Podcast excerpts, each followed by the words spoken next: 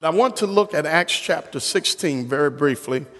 And uh, like, like, like we we always say, we want it to be an educational experience. Uh, we want to understand some things about worship and some things uh, we want to get rid of myths about worship, what worship is, what worship isn't. Uh, and we want to look at this example to show you. Uh, and the first point is worship is not a mood, it's not a mood. You don't have to be in the mood for worship to worship.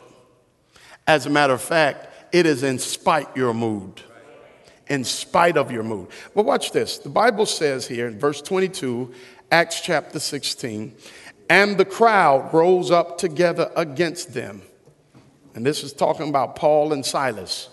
Yes, thank you. If you need to stand for the reading of the word, if you care to, please do so as we read this word and deliver this word, this quick word on today. And the crowd rose up together against them, and the chief magistrates tore their robes off them and proceeded to order them to be beaten with rods. These are not styrofoam rods. These are not rods made out of the tubing of paper towel. These are wooden rods. Ordered them to be beaten. Paul and Silas, who were apostles of the gospel, apostles of Christ, ordered them to be beaten. I need your imagination. Can I borrow your imagination? Some of us get upset when somebody smacks us on the back too hard, even in friendship. They were ordered to be beaten with rods.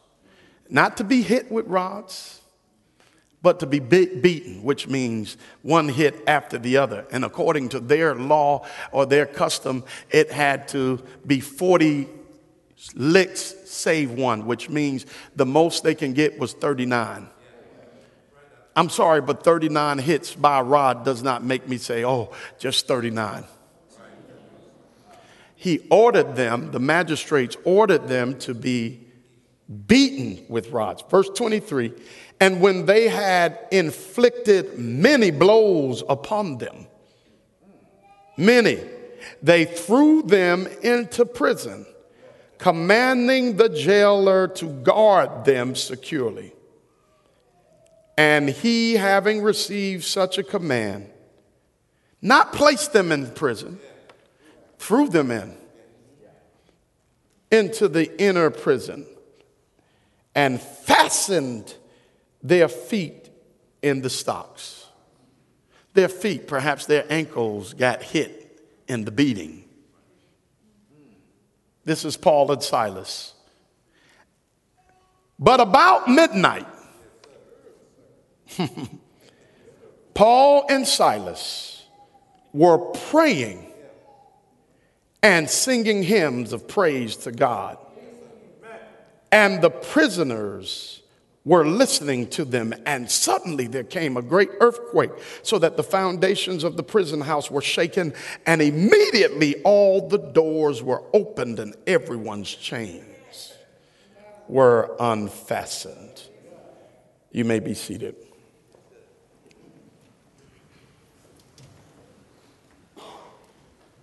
How to worship. Listen carefully. How to worship the one you serve while you're wounded. That's how I got it, okay? This middle, this middle part, this middle section. How to worship. Listen very carefully.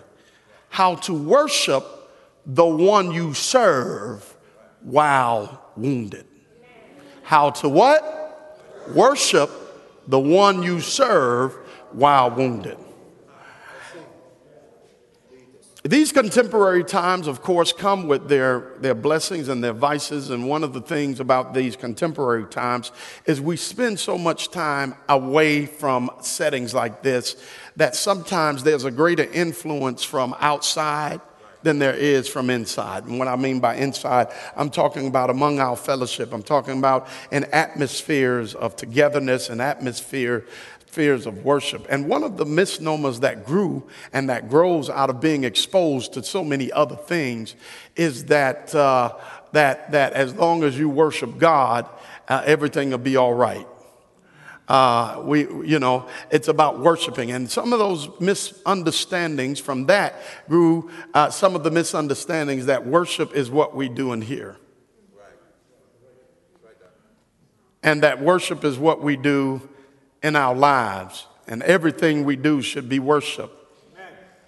I want you to know that worship is the expression to a particular person, and that particular person should be the one we serve.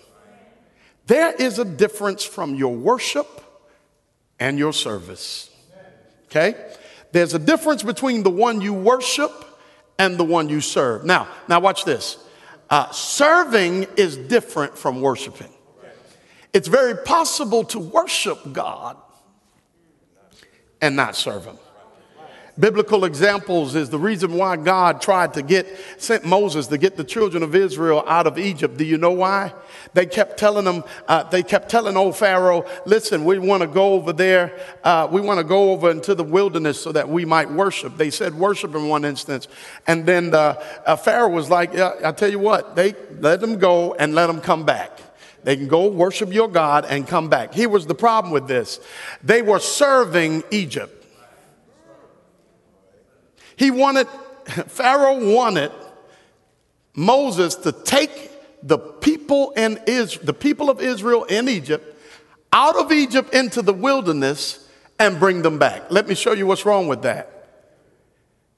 You have to worship the God you serve. If you're not serving him, it may not matter that you're worshiping him. They were servants of Egypt. And Pharaoh said, Let them go worship God, but serve me. And the enemy says today, I don't have a problem with you worshiping God. I don't have a problem with you coming and singing and praising and singing and, and, and shouting and hallelujah and going through prayer and taking communion and giving. And I, I don't care who you worship. It doesn't matter that you worship God. The enemy does not care about you worshiping God. I know there are things in the charismatic movement that say if you worship God, the enemy is offended. No, the enemy can be quite impressed by your worship. he can be quite impressed that you come and sing. I like the way you sing. As long as you're serving him. You cannot worship God and belong to the devil. Is this making sense to anybody? The Bible says in Romans 6, and then, and then I'm, I'm, I'm dealing with this, this topic in two parts. The Bible says in Romans 6, I want you to go, go there. Everybody go there. Romans 6, 16, and I want you to read this. We want to read this very intently. We want to read this uh, being very emphatic with the words, okay? Be- because here's the problem. Here's the problem today. Uh, there are people in churches everywhere worshiping this morning. This is Sunday. Churches are full. Thus, restaurants after churches are full. And you can tell what's been going on on Sunday by going to the restaurant Sunday afternoon. And you see people in their Sunday best, you see them here, you see them work, and they feel a sense of connection to God. But I'm going to tell you something the devil has found a way to manufacture feeling connected to God. The devil is a liar. Don't you get it? He's the father of lies. He's an illusionist. He can make you feel connected to God while belonging to Him. Hello? So look at what the Bible says in Romans chapter 6 and verse number 16. The Bible says what? Do you not know that when you present yourselves to servant someone as slaves for obedience? Read that again. Do you not know that when you present Do you not know Read. That when you present yourself to someone as slaves for obedience, when you present yourself to someone as a slave oh. to obey, mm-hmm. read. You are slaves. You are slaves of the one of the one whom you obey. Who you obey. You can worship God and not obey him.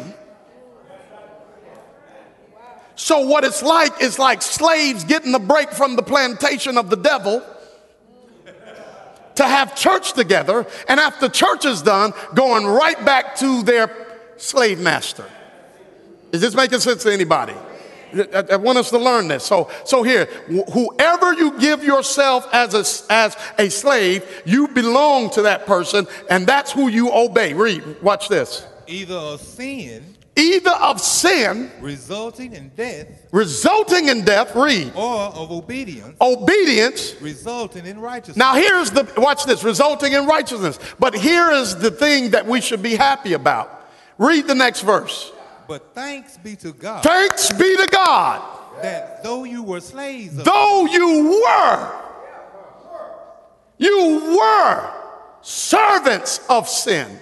Read. you became obedient from, You became obedient from the heart from the heart to that form of teaching to that form of teaching to which you were committed. to which you were committed. You obeyed the gospel. And what happened was before worship, before praise, before singing, before praying, before taking communion and giving up your means and being in a church building, God saved you if you obeyed the gospel. And He, watch this, you switched ownership so that now you're worshiping the God who you're a servant of instead of trying to be a worshiper of a God you do not serve. Let me make it real practical. I, I- let me make it real practical if, if I worked for Ford. I work for Ford. If I go to the showroom of the BMW, BMW house, and I brag on the BMW. And I say, man, I like the smell of the new smell of the BMW. I like the BMW. Oh man, this car is good. At the end of the day, when I go back to work, guess where I'm going? It doesn't matter if you go and praise BMW if you if your if Ford is paying your bills. Does this make sense to anybody? And it doesn't matter if you worship if you don't serve God. God is not concerned with your worship first. He's concerned with who you belong to.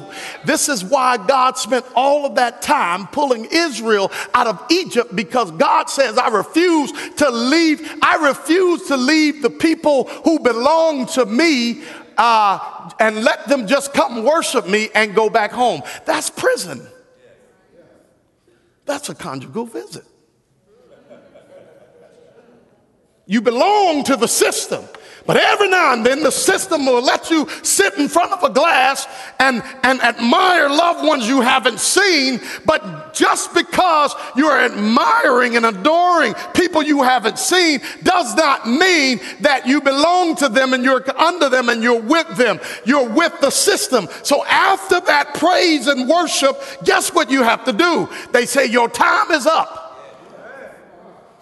and you got to go back into the system. And I'm here to tell you today that after you sing and after you pray and after you worship and after you adore God, after you exalt Him, after you uh, after you take the Lord's Supper and come together, if you're going back to belonging to the devil, your worship was a conjugal visit to worship somebody who you don't even serve. I've been to prison before, jail, not prison. Scary thing. And some, some of us and some of you in here have been there and you know the feeling. Because the truth of the matter is, it isn't freedom till you can serve the ones you love. So, here Paul was. Paul was a servant of the Lord. And when you serve God, worship is the byproduct. Worship is not primary. Serving God is primary. Worship is the byproduct. And the reason why I'm teaching this, because I don't want you to be misled or bamboozled and think that just because you come to worship, you that makes you okay with God. You know what God wants? He wants you. And if he doesn't have you, anything you give him is null and void. God is saying, I, am getting your singing. I'm getting your presence in the house of God. But the problem is, I don't have you. I want you. And we understand this in relationships. You get married to somebody and they give you all kinds of gifts, but they never spend time with you. What's the problem with that? I like your gifts. You paid, sure enough. I like the Fendi and I like the Marc Jacobs and I like the Guess and I like the Gucci and I like that. But the problem is, you never spend time with me. And you know what? That's more than likely, it's an affair. Because it's somebody who serves somebody else and occasionally worships you. Y'all not gonna come with me this morning. You're gonna act like you don't know what I'm talking about. Songs about that. God wants you first. Turn to somebody and say, God wants me first. Okay, I, I watch some of you and you said, bye, bye, bye, bye. bye, bye, bye, bye. Okay, now go to somebody else, turn to somebody else and says, God wants you first. He wants your time. He wants your attention. He wants you to serve him. Uh, uh, and somebody said, Well, what is serving him? Does that mean participating in church? That's, that's, that's a, an act of service. He doesn't want you to give acts of service. He wants you to be his servant. How many of you know you can be uh, uh you can do acts of servant and not be a servant? There's a difference, right? Acts of service. That means I do this for you, I do that for you, but I don't belong to you. and I'm gonna tell you something in relationships, that's you know, that's that's an attractant to have somebody do something for them. But that gets old. I wish somebody did that for me. That gets old. Because if they're doing that for you and they don't belong to you, then you losing, baby. Yeah, you losing. You losing. Because nobody will get what the person they belong to gets. I wish somebody would say, man, y'all looking at me like, that's a nice suit. Now, forget the suit. I'm playing. I'm playing. So Paul was first a servant, and I named this deliberately so that I can basically cover two areas of ground how to worship the one who you serve while wounded. So, first, the premise is you worship who you serve. You're here and you don't belong to God. Your worship is not what it could be, like it would be if you belong to Him. God is saying, No, no, no, no, no. I don't want your praise without you. And, and you know what? And you know what? We can, we can arouse ourselves into a, an emotional upheaval and feel like our worship is a substitute for belonging to God. There are no substitutes for belonging to God. What the Bible calls that is vain worship. Everybody say vain worship. What that means is worship that isn't worth anything, it doesn't matter vain. You're wasting your effort, you're wasting your energy. And the world today suggests that we go after being positive. But God says, don't forget about being positive. I want to be positive, positive person, you know, the higher power. And, and that's creeping into the church. Where people in the church are calling God a higher power. He's your father if you obeyed the gospel. Nobody calls their father a higher power. You don't call your mother a higher power. And if you do, I'd like to meet you and I'd like to meet your mom. She must be pretty amazing. He must be pretty amazing. But you don't call them that because of the relationship. But the world is saying, be positive, high power, high power. And you go and you give homage to the higher power. And then what happens is you detach Monday through Friday, maybe Monday through Saturday, and you say, oh, I got to go give God his the his that God wants is you. Okay? Say amen if you understand that. So, Paul here is a servant first. Now we get into the why wounded. Paul here is a servant. He preaches the gospel He comes into an area, he preaches the gospel, and I'm going to tell you what the gospel will do it will mess people up. Why? Because it changes lives. Let me show you how that works. He goes in, and there's some men who are pimping this girl. When you get a chance, read it. The, the word pimp is not going to be in there. Please, I'm just using that allegorically. Said, pimp is in there? No, it's not pimp. That's not, the, that's not the word that's in there. But I want you to look when you get a chance, verse 14 through 21, there are some men. There was a girl that had the gift of prophesying. The devil, she was using it. The devil had control of her, that gift. And what these men were doing is they were, they, they took possession of her and they would use her to go to people and they would charge people for whatever prophecy they wanted to hear. Well, tell me about my mom. Well, that, that sounds like palm reading today, kind of. Tell me about my mom. Tell me what's going to happen to me. I'm trying to get the job. Tell me. It sounds like the zodiac in verbal form. And they would make money off of her. They would make money off of her because the, these were the managers, her managers. That they would, so people would pay them, and then she would do what she does. Well, the worst thing you can do to somebody who's making money off of something that's not right is convert the person who is the tool that's being used. So Paul and Silas got there and they called the demon of divination out of her that was in her. She could no longer prophesy. What do you think that did to the fella's economy? It messed up their economy. In other words, they couldn't make money anymore. And there are a lot of venues that would stop making money if people came to Jesus who owned them. I, am just teaching right off in here because the gospel can mess up an economy. Can you imagine if everybody just who, who, who makes a practice of getting drunk, can't you imagine if they started taking Jesus seriously and saying, you know what, I'm coming away from that. I've got to be in my right frame of mind because I'm a servant of God. Can't you imagine what would happen to, uh, uh, to vodka sales?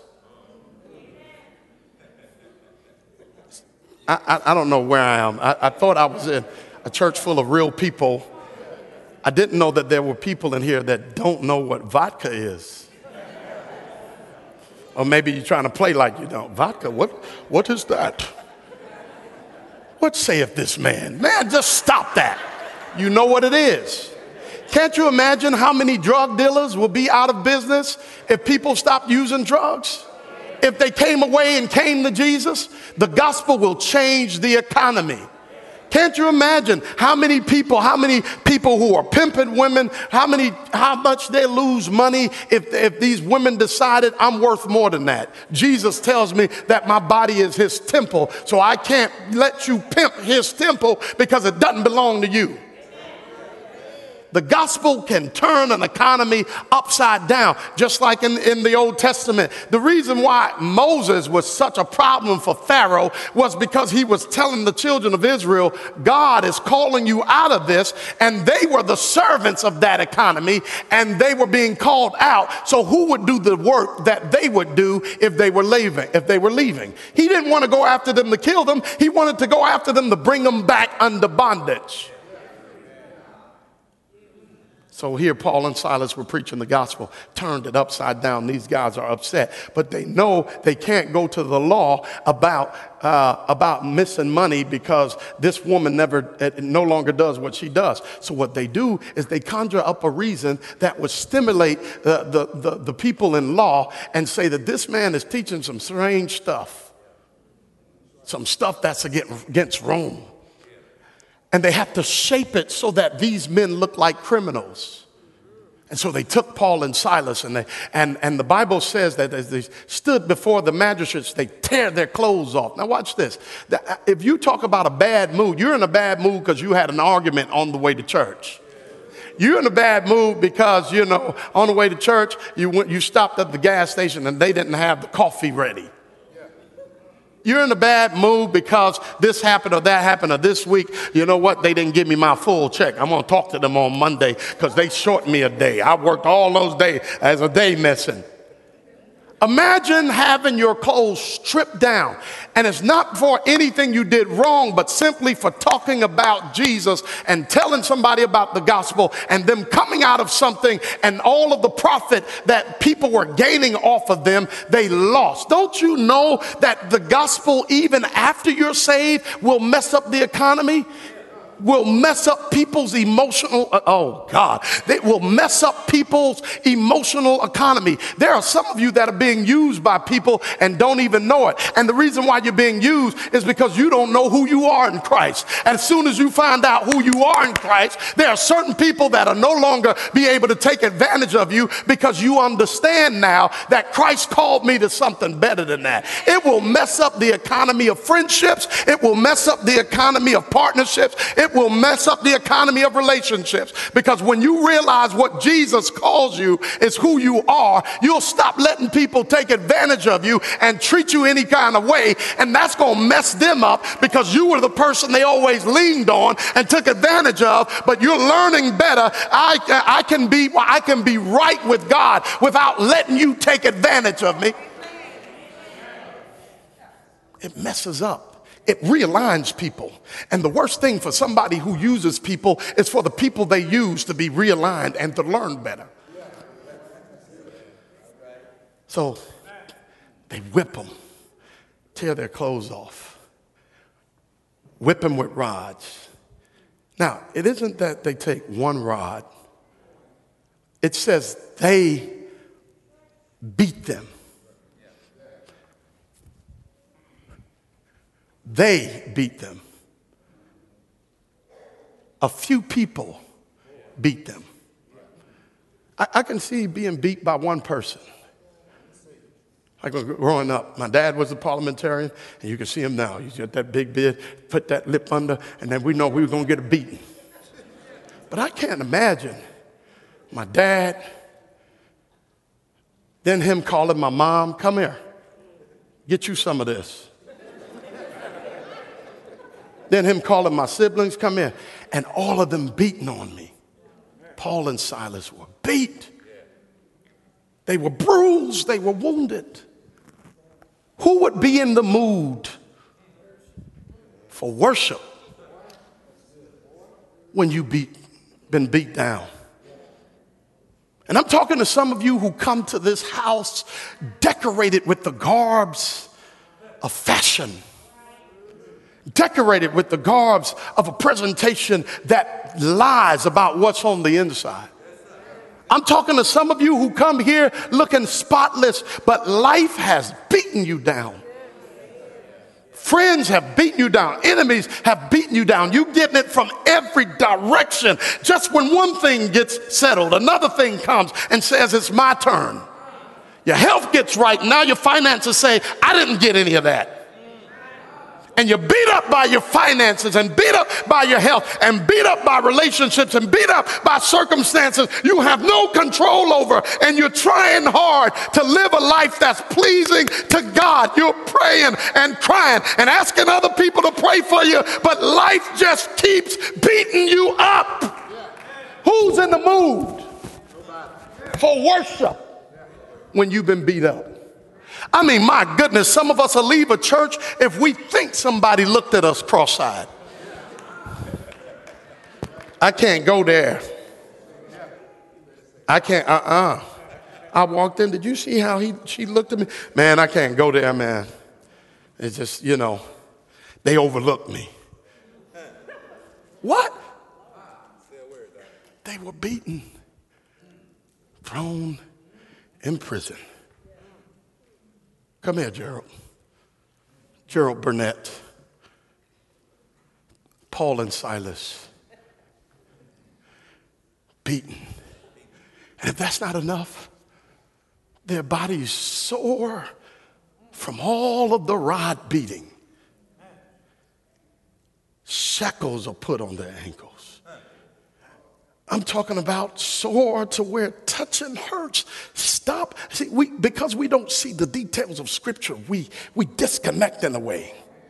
We paraphrase it and makes, we make it look bearable to us. Have you ever taken a scripture and made it look bearable to us?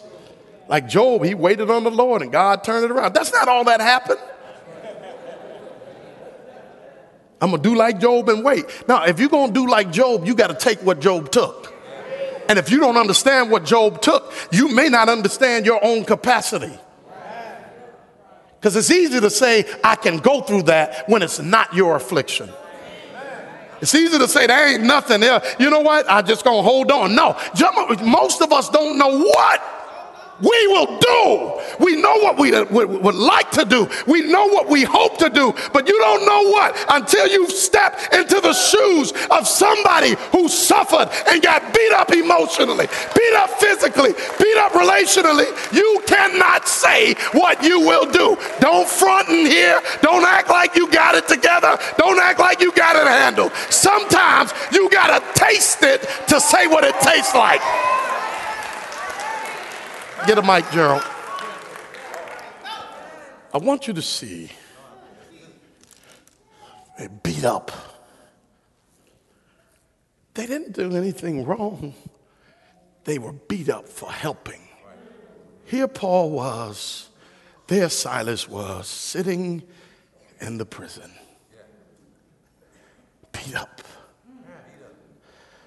to the point where your body involuntarily shakes because your nerves are going crazy because nerves carry pain. I want you to see them coiled, curled, and coiled up as they sit there waiting for some of the pain to subside. I want you to really see this. And I want you to see while in that pain, they're sitting there.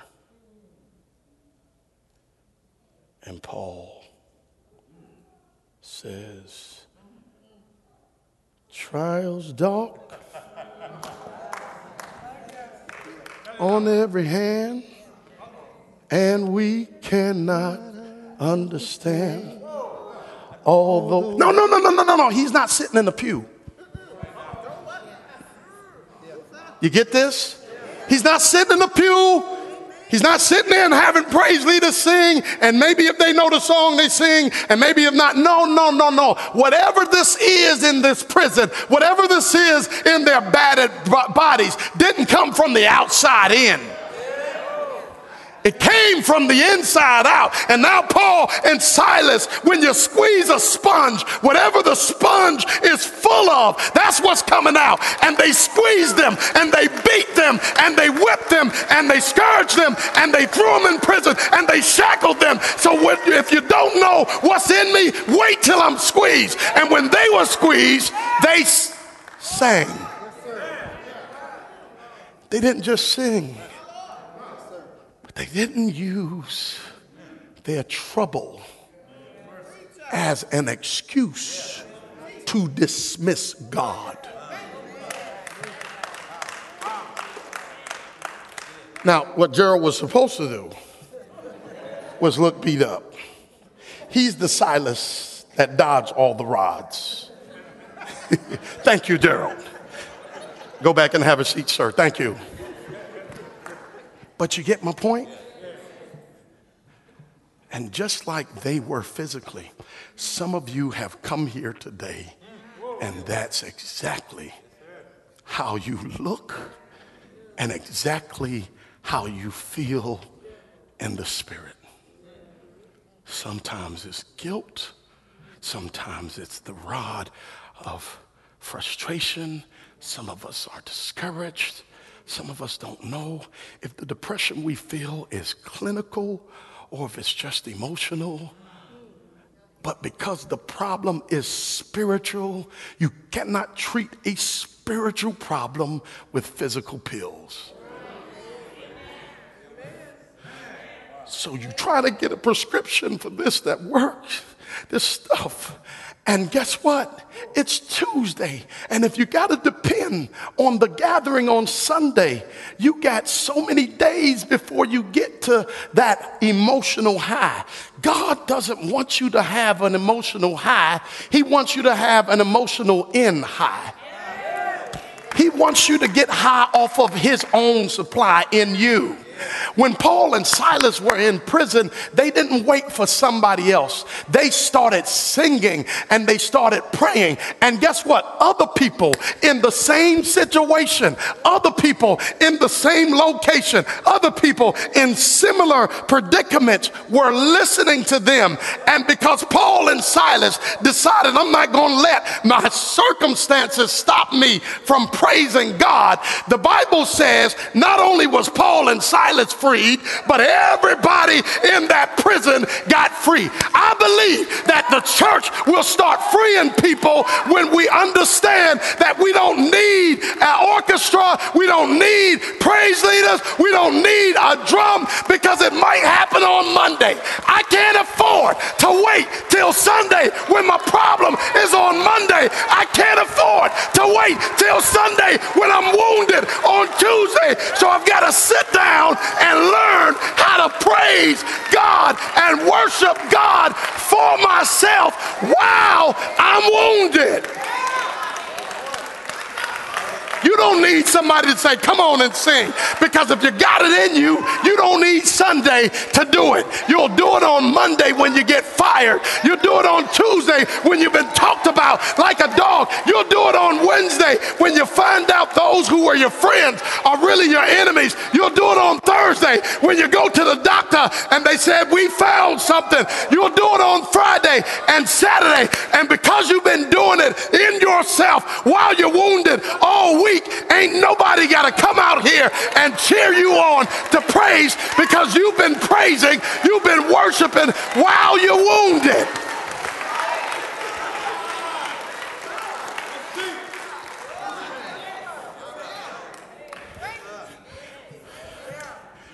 The Bible says it's as if God was saying, I'll set you free when you worship me. I'll unloose your chains. But I need to know that you can worship me. I, I know you serve me. And I'm not talking about expressionism. Please don't hear me wrong. I'm not talking about whether you raise your hands or lift your leg. No, no, no, no, no. It's so much deeper than that. And it's so much deeper than that. That what's your favorite team? Call out your favorite football team. Dallas. Oh, no, don't do that. Let me stop. It's going to cause a riot up in here. Y'all about to start tripping. You wear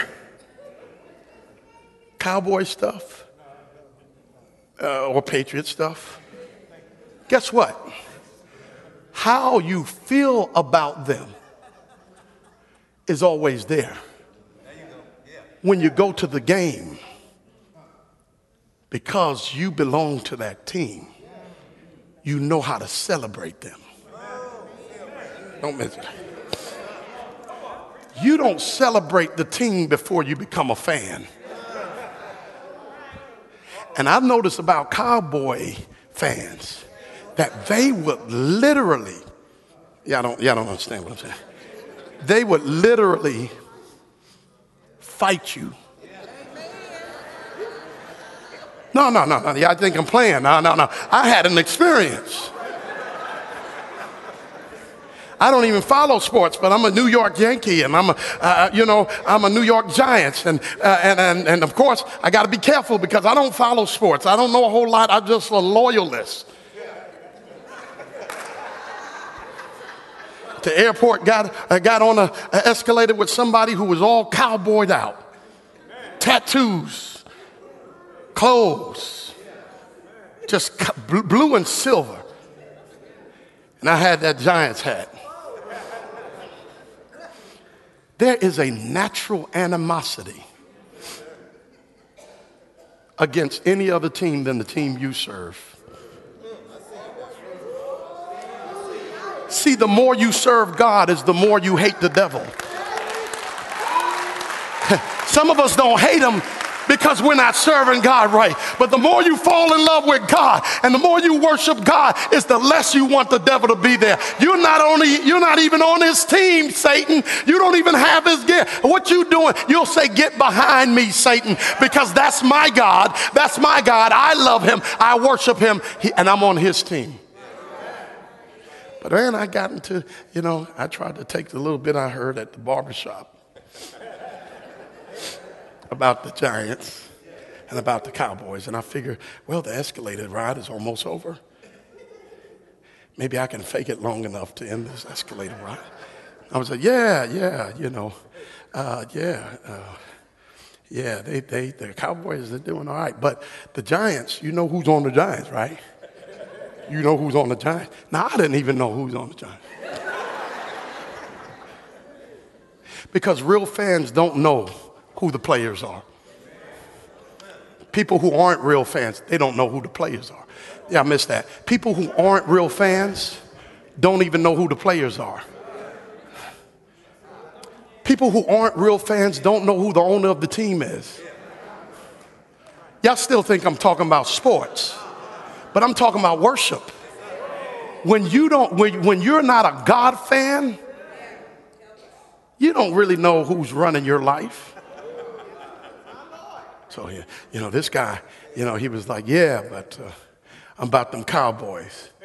And then I started getting the feeling, wait a minute, this is not a cordial, this ain't even a cordial conversation no more, man. Man, I'm trying to catch a plane, man. I'm not, I mean, he rose up, his chest swelled up. He said, I'm about those cowboys. What about them cowboys? Uh, uh, is that a real question? What, what, how, how am I supposed to answer that question? I don't know what the answer is. I said, Yeah, man, you're right. That elevator ride, escalator ride ended, and I just.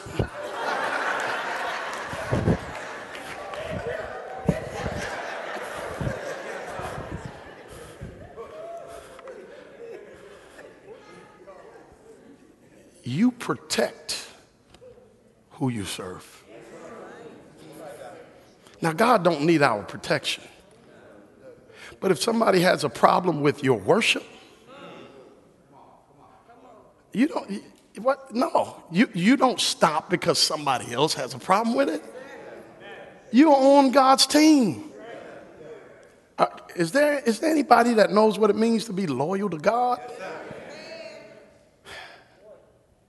So when you're wounded and you don't feel like it, can you believe that y'all's preachers sometimes doesn't feel like being here?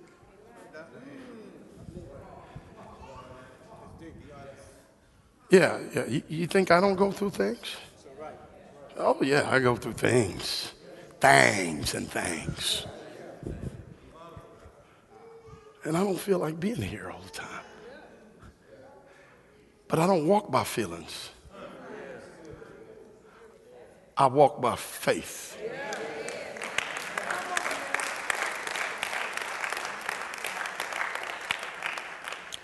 Any military people here as we close?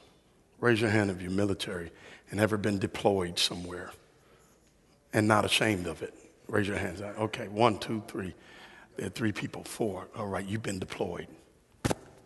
When you've been, if you're deployed to another country, you can be in that country, but you're still serving America. You're still serving America. What does that mean? What does it mean, preacher, to serve God? Does it mean to do good things? No. It means to always represent God. Okay? Here's what it doesn't mean. For those of you who think I'm preaching charismatic movement, it doesn't mean that at the water cooler you got to be one of those irritable, irritable people that always say, you know, God did this. Well, bless God, bless God, bless God. I get irritated with people like that. Now, now, now, I'm not saying there's wrong with anything wrong with it, but they feel like serving God is all, I mean, they're in the movie theater. Oh my God, look at that. Captain Marvel, bless God, hallelujah. Can you just watch the movie? No, no, I'm just, can I be real up in here? Can you watch the movie? Because, yes, bless God, but I miss what was said. I know y'all not to be real. Sorry, if you want somebody to tell you what you want to hear and be ideal, go ahead, look for, ask for somebody else. I got to be real about it. You know why? Because you, when you serve Him, those soldiers over there don't have, don't have to say, yeah, America's the best. America, yeah, America's good. Their uniform tells off. Are you hearing what I'm saying? Your life will tell off. You don't have to say bless God every moment. As a matter of fact, if you say bless God, bless God, bless God, and you're wearing the devil's uniform, guess what? You making noise, but you're making it from the other side. And I'm here to tell you today to serve God means to realize that everywhere I am, I represent God. Everywhere I am, even in secret places, every time I have a conversation, I represent God. That means I represent a God who, just because nobody else hears it, I represent a God who hears it in surround sound when I'm talking like this. Yeah. Amen. To serve him means, okay, this is, is this what God wants me to do? Have you ever went on a job interview and stopped and said, Lord, is this the job you want me to have? Or were you thinking so much about the pay that it didn't matter whether or not that's where God wanted you? Some of us will watch, go, go after something that's impressive to us while missing something that's better in the will of God. To serve God means placing your will, uh, your will under His. That means before I make a move, I'm going to consult with God. You may not hear. As a matter of fact, it, even in your eating, you don't eat a meal. Do you know that people, you, watch this, we walk by faith, but not sometimes faith in God. You go to a restaurant, that meal comes from, from the kitchen. You don't see anything going on in the kitchen. You don't know who washed their hands who didn't. You don't know who went to the bathroom and was in such a rush, they just ran out the bathroom and started dealing with your food. But guess what you do when you get your meal? Oh, delightful. That looks good. Oh, man.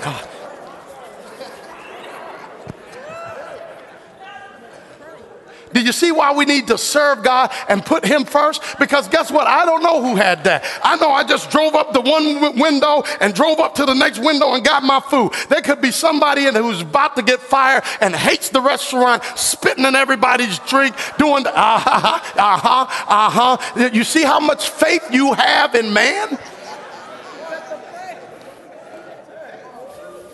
I heard somebody say, Where we to eat at today? You better eat by faith, baby and not by sight, Jack. Give it to me. Yeah. But you see how much faith we have? That's why we, before, watch this, when you when you serving God, you say, even my food, I need you, God, even before I stick my fork in this salad. So I don't just say thank you. I don't say thank you until I ask God to bless it because it may not be something that I should have gratitude over. So I need God to bless it. If you bless it, Lord, I can give you an advance thank you. That's serving God. He's a part of every, your, every decision you make. You consult him. And, and, not public, not the Sunday dinner thing where everybody sit at the restaurant. Let's hold hands. Let's hold hands. Hold hands. Hold hands. Hold hands. All right. Lift them up. At first. I'm, there's nothing wrong with that, but do you do that every day? y'all not gonna like me. I love y'all. Do you do it every day? Not, that's not a real question. But do you, do you slow down and say, "Come on, let's hold hands"? Guess what? You don't have to do that. Just like people overseas who represent America don't have to put wear shirts that say "I love the USA." Oh, soldiers, let's let's let's link together and let's let's march and say USA. You don't have to do that. You can pray and nobody know you did. And we had some pious people that'll say, "I didn't hear you pray." Right? But you can't hear it because I wasn't talking to you. When I talk to you, you'll hear it. But that was a conversation between me and God. And since He reads my thoughts, sometimes I don't pray out loud for. Sometimes I, I watch this. I just say, Lord, bless this food because I don't need to get sick again. Thank you. Amen. And that's quick enough for you to think I ain't said nothing about my food. So service to God is personal, not for men to see. So that when you come worship Him, you're not worshiping a God that you just, that got to meet you here. You're worshiping a God who you serve. And when life beats you up, and it will, I said it will. There are things on your Google Calendar that the devil didn't put on his, but you're on his. Life beats you up. You're doing it your way, and life says, oh. Because you're a worshiper, before you got beat up, you'll know how to worship when you're wounded. Somebody's wounded today. We had that prayer time because I know there are wounded worshipers that come every Sunday. And we get in this environment and we say, How you doing, brother? Man, God is good. But the rest of the sentence is, but I wish he sure would I, I, wish he sure would give me a better job. I'm about to have my car repoed. But you know, we, we put on the how you doing? How you doing? But you know what? There are a lot of people who are secretly wounded. God knows and you know. And you come to church and you're coming to receive. What Paul and Silas did is they gave while they were wounded and what they gave to God, God turned it into, watch this, he transferred it into heavenly currency. And what singing and praying meant to God and what he translated that into is shackles being free. Heaven's currency is different. You sing, God blesses you with a job. If you've ever been to another country, you know you have to go and change the currency. You take American money and you say, I'm giving you $20, and they give you what it means in their country. What your worship to God means in heaven comes out and how blessed you are and others around you are. You give him your cares, he gives you liberty. You give him your cares, he gives you freedom, he gives you strength. But you got to be a worshiper, even while you want it. I'm done. Everybody stand to your feet. Praise God if you heard the Holy Spirit today. Not me, not me. Yeah, that was a weak praise. Praise God if you heard what God was saying. That, that was corny praise. Yeah, that was corny praise. Praise God if you heard it. So if you're not on God's side, if you don't belong to God, I'm inviting you to belong to God. What does that mean? The same verse in Romans chapter 6, verse number 16, was preceded with how to belong to God. It says, What shall we say then? Verse number one, shall we continue in sin that grace may abound? God forbid. How shall they that are dead to sin live any longer therein? Know ye not that as many of us as have been baptized into Christ and were baptized into his death, and thus we were buried with him in the likeness of death, so that we can rise to walk in the new of life his death, his burial, his resurrection, your death, your burial, your resurrection. And if you want to belong to God, you have to be filled with the Spirit Peter said, Repent and be baptized, every one of you, in the name of Jesus Christ for the remission of sin, and ye shall receive the gift of the Holy Spirit. What does it mean you have to do? That means if you really believe, you come down believing. You come down willing to change your life around, turn it in God's direction, and He'll turn your life in His. You come confessing with your lips and life that He is the Son of God and being buried with Him in baptism. That means be baptized today. In really simple terms, it means you got to get in the water to connect to the blood. Because except your sins be washed away by the blood and that faith metamorphoses into obedience, you will walk out of here a servant of somebody else, leaving, adoring somebody else. You belong to, you belong to the enemy, but you'll be worshiping the master. God wants to align that. He says, I want you. You've been running from me a long time. You've been running from me and you've been using your job. You've been using your, your health. You've been using your situation. You've been using your kids and you're using everything I bless you with as an excuse for why you won't even come to me. Don't you know I give and I can take away? And if you start using what I bless you with as an excuse for why you won't come to me, I will get rid of your excuses.